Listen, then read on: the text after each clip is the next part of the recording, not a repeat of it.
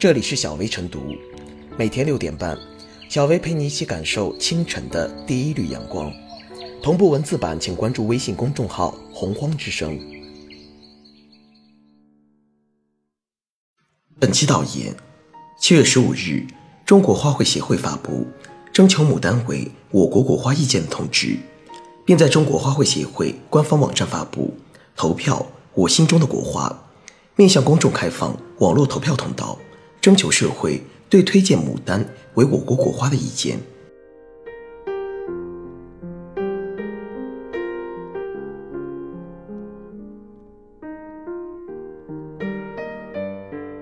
国花评选不要沦为商业炒作闹剧。到底哪种花卉适合做我国的国花？社会各界争论已久。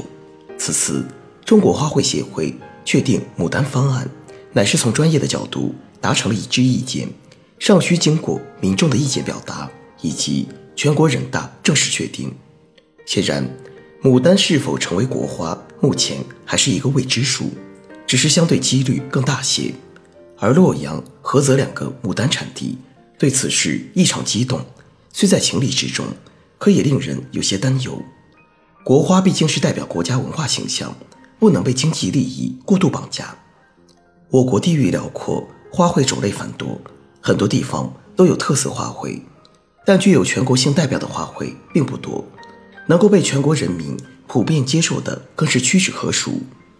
从这些年的讨论看，主要集中在牡丹、梅花、菊花、兰花、月季、茶花、荷花等大众花卉上，而这些花卉各有特色，具有不同的历史传统和文化优势。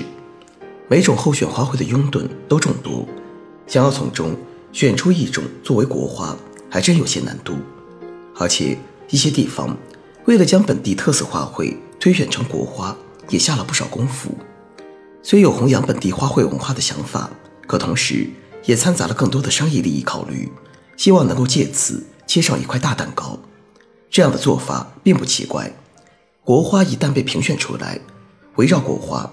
将会形成一个庞大的产业链进行商业开发，可想而知，受到市场经济利益的推动，拥有国花资源的地方将成为最大的赢家。就拿牡丹来讲，洛阳、菏泽都是著名的牡丹之乡，拥有丰富的人文资源，每年都有大量的游客观光，牡丹产业也做得很大，向全国市场销售。如果牡丹正式被定为国花，那么洛阳、菏泽两地的牡丹产业。也将衍生出更多的商机，给当地带来巨大的经济利益。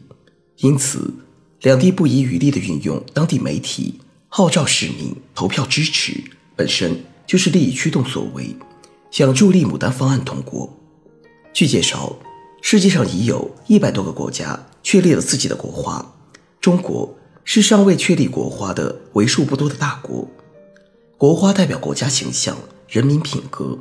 与国家的文化、历史和遗产相联系，应该多从文化、精神角度考虑评估，确立适合国家形象和国民精神的花卉，不应过度考虑经济要素和市场价值，更不可被经济利益绑架，令国花染上铜锈期，导致其评选沦为商业炒作的闹剧。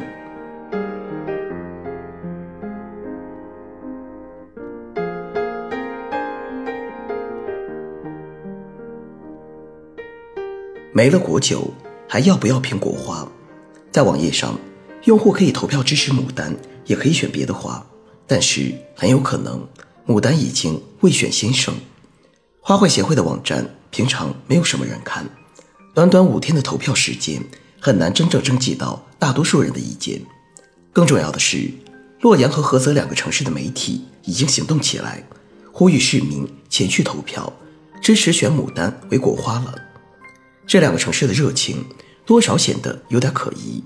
事实上，如果不是这两个地方的媒体报道，像澎湃新闻这样的主流媒体机构很难注意到选国花这样的冷新闻。或许，在推动牡丹成为国花的进程中，洛阳和菏泽的相关部门一直扮演着重要的角色。这两个城市曾经为谁的牡丹更美争论不已，但是在这个时候却团结了起来。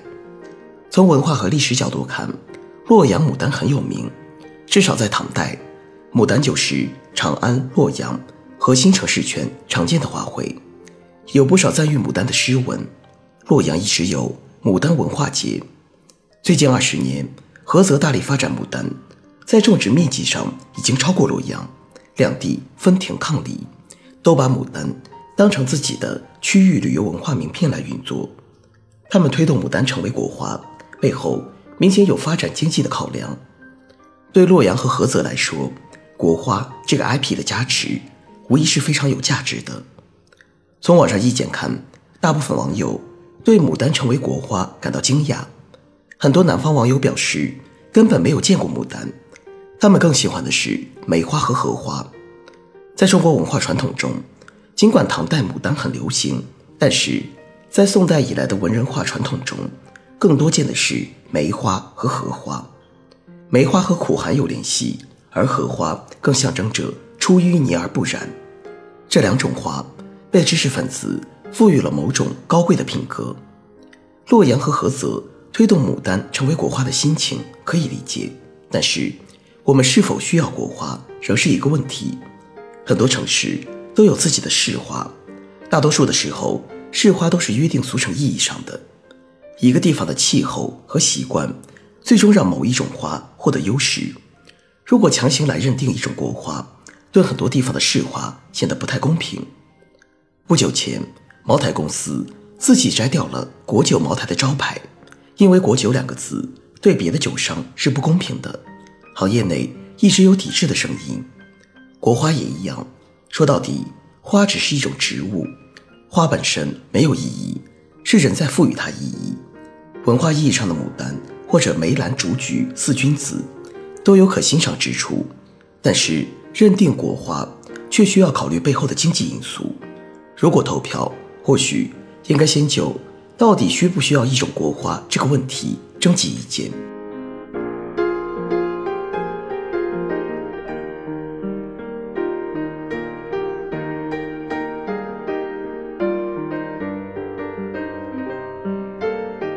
最后是小薇复言，唯有牡丹真国色，花开时节动京城。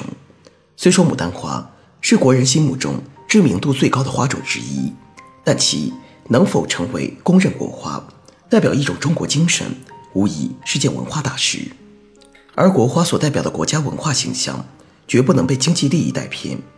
任何事物想要打上国字头称号，都应当经过严格的程序和审慎的统筹论证。以及全民的集体认同，避免掺杂地方利益。